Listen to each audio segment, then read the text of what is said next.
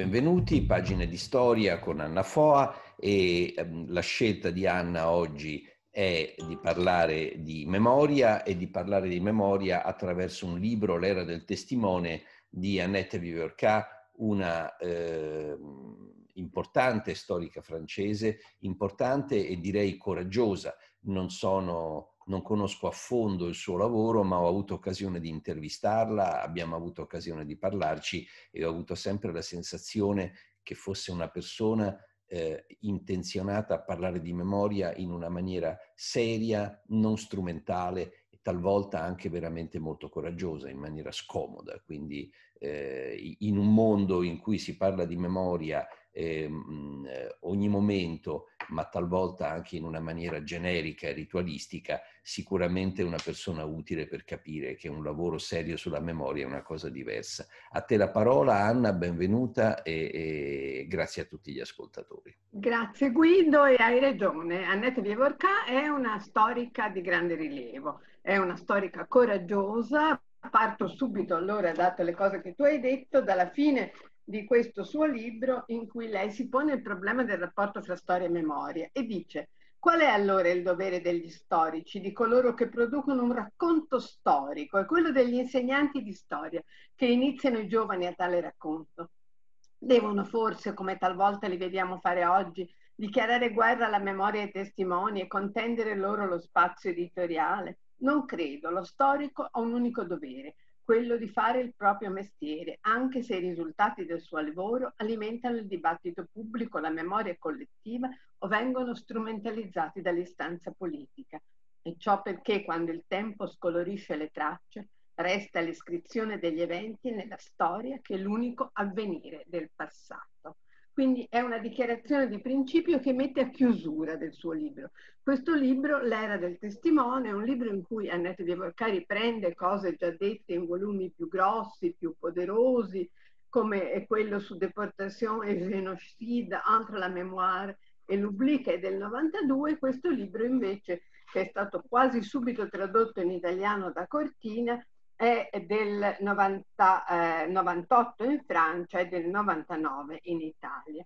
L'era del testimone. Siamo eh, nel 99 alla vigilia di quella che è una svolta, credo, nella elaborazione della memoria in Occidente, soprattutto in Occidente, ma non solo nell'Europa occidentale, comunque meno negli Stati Uniti e in Israele, ed è quella della giornata della memoria del 27 gennaio, che verrà eh, iniziato, di cui si comincerà a discutere in, in Italia nel 2000, 2001, adesso non ricordo più nemmeno esattamente. E quindi eh, è anche utile fare un bilancio di quello che era la situazione memoriale storica sulla Shoah subito prima di questa svolta che a mio avviso è una svolta molto importante perché fornisce l'Europa che si sta costruendo, che è in una fase ormai di avanzata costruzione, una sorta di eh, supporto memoriale su cui costruire la propria storia recente e la propria identità. Ora, eh, Annette Vivorca analizza la memoria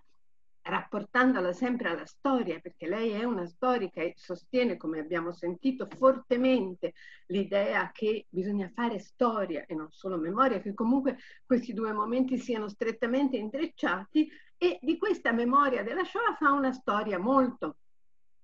molto ben fatta perché è una storia priva di, eh, di luoghi comuni in cui analizza con acume e anche senza eh, paure, tutte le eh, implicazioni. È dalla testimonianza di un mondo sepolto, cioè dalle primissime testimonianze della Shoah, parla addirittura delle testimonianze ancora dentro i ghetti, dei documenti nascosti dentro i ghetti, del, di Ringenblum, dei primi storici che muoiono poi dentro i ghetti in Polonia, parla poi dell'avvento del testimone attraverso eh, il processo Eichmann naturalmente, ma qui ci sono anche dei riferimenti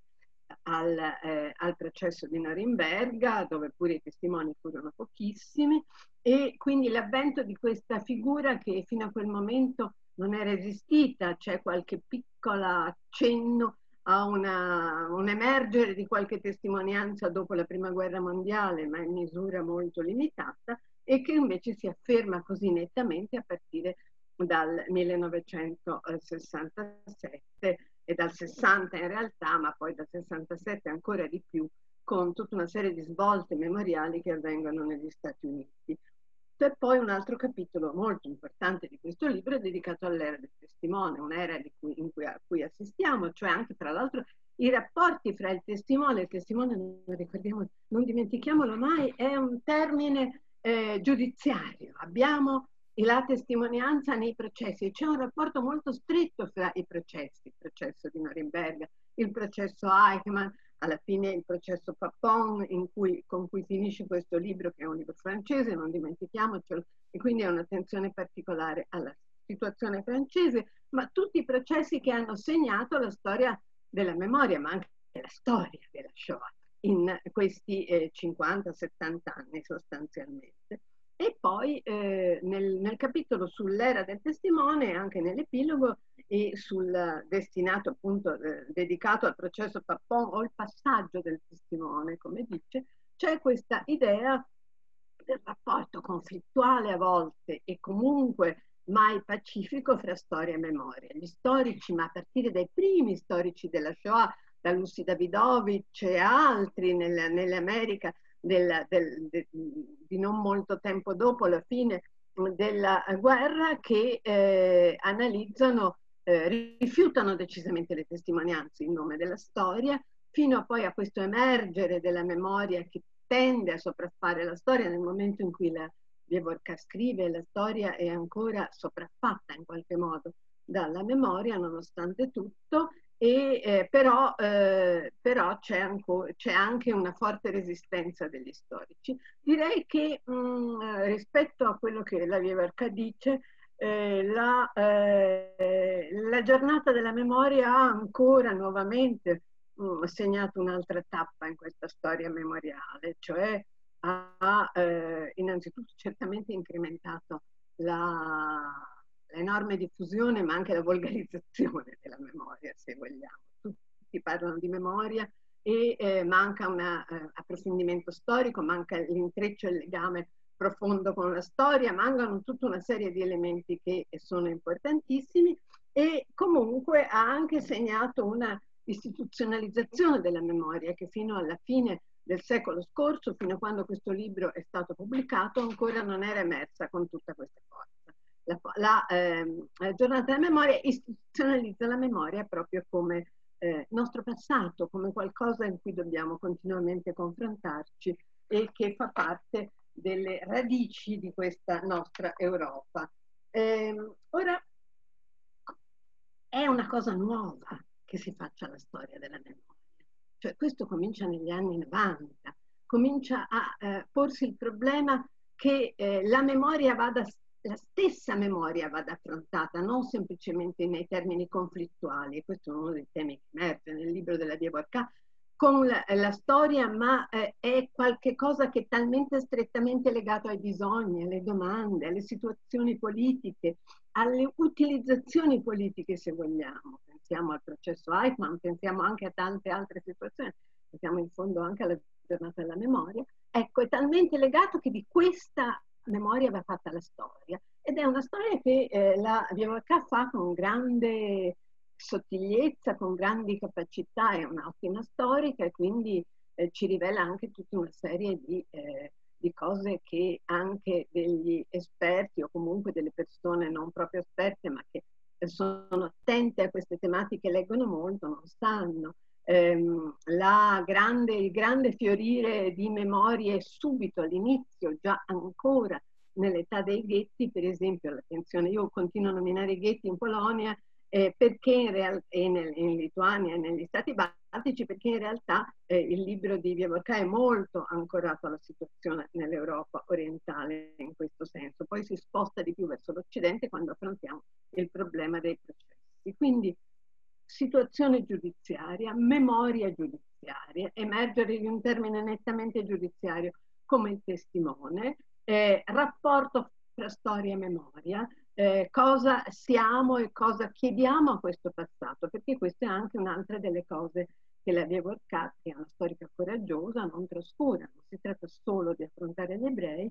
e il tema del, del genocidio degli ebrei, ma si tratta anche di vedere in che modo questa memoria può servire alle nostre domande, può servire alle nostre domande di oggi, può ancora essere proposta ai giovani oggi, e i giovani non sono solo ovviamente gli ebrei, ma sono in generale i giovani del mondo che ci circonda e di cui anche noi ebrei facciamo parte. Ecco quindi questa grande capacità di, eh, di affrontare i temi di oggi che la Vievorka ha e che fa di questo libro, a mio avviso, un libro molto importante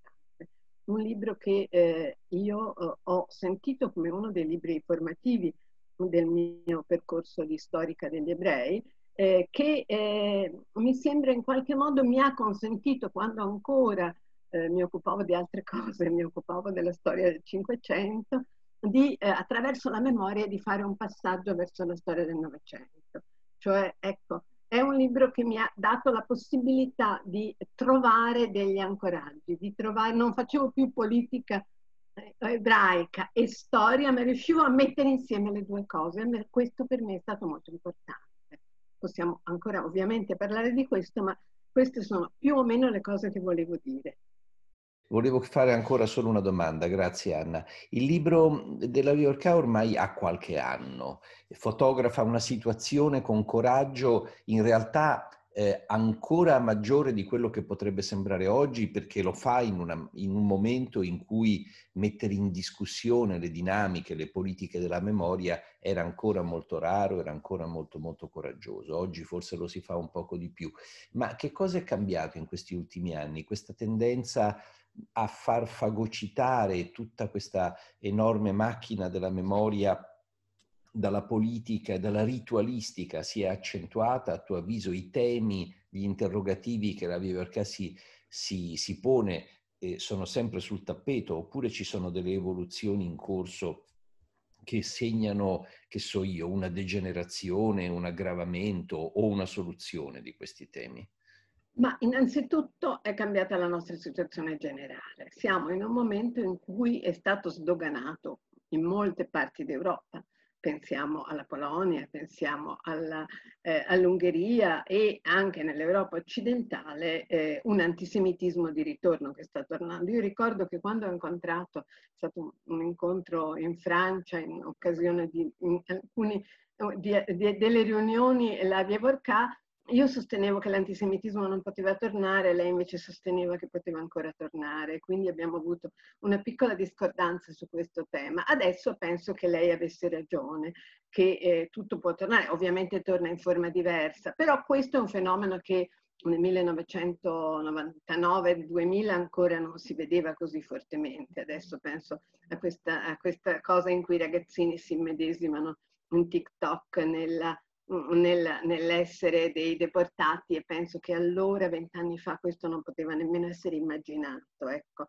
C'era ancora un distanziamento mh, di resa di, eh, di onore e di, eh, e di eh, rispetto verso la Shoah che ormai non c'è più, per cui si dice alle persone che ti possano bruciare nei forni senza nessuna eh, reazione da parte della società. Ecco, questo allora non c'era. Poi c'è l'istituzionalizzazione enorme della Shoah che ha com ovviamente come tutti questi processi, l'utilizzazione politica, l'istituzionalizzazione eccetera, degli aspetti molto negativi per cui poi viene preso tutto nel calderone, gli errori di date, gli errori di interpretazione, la mancanza di prospettiva storica, eh,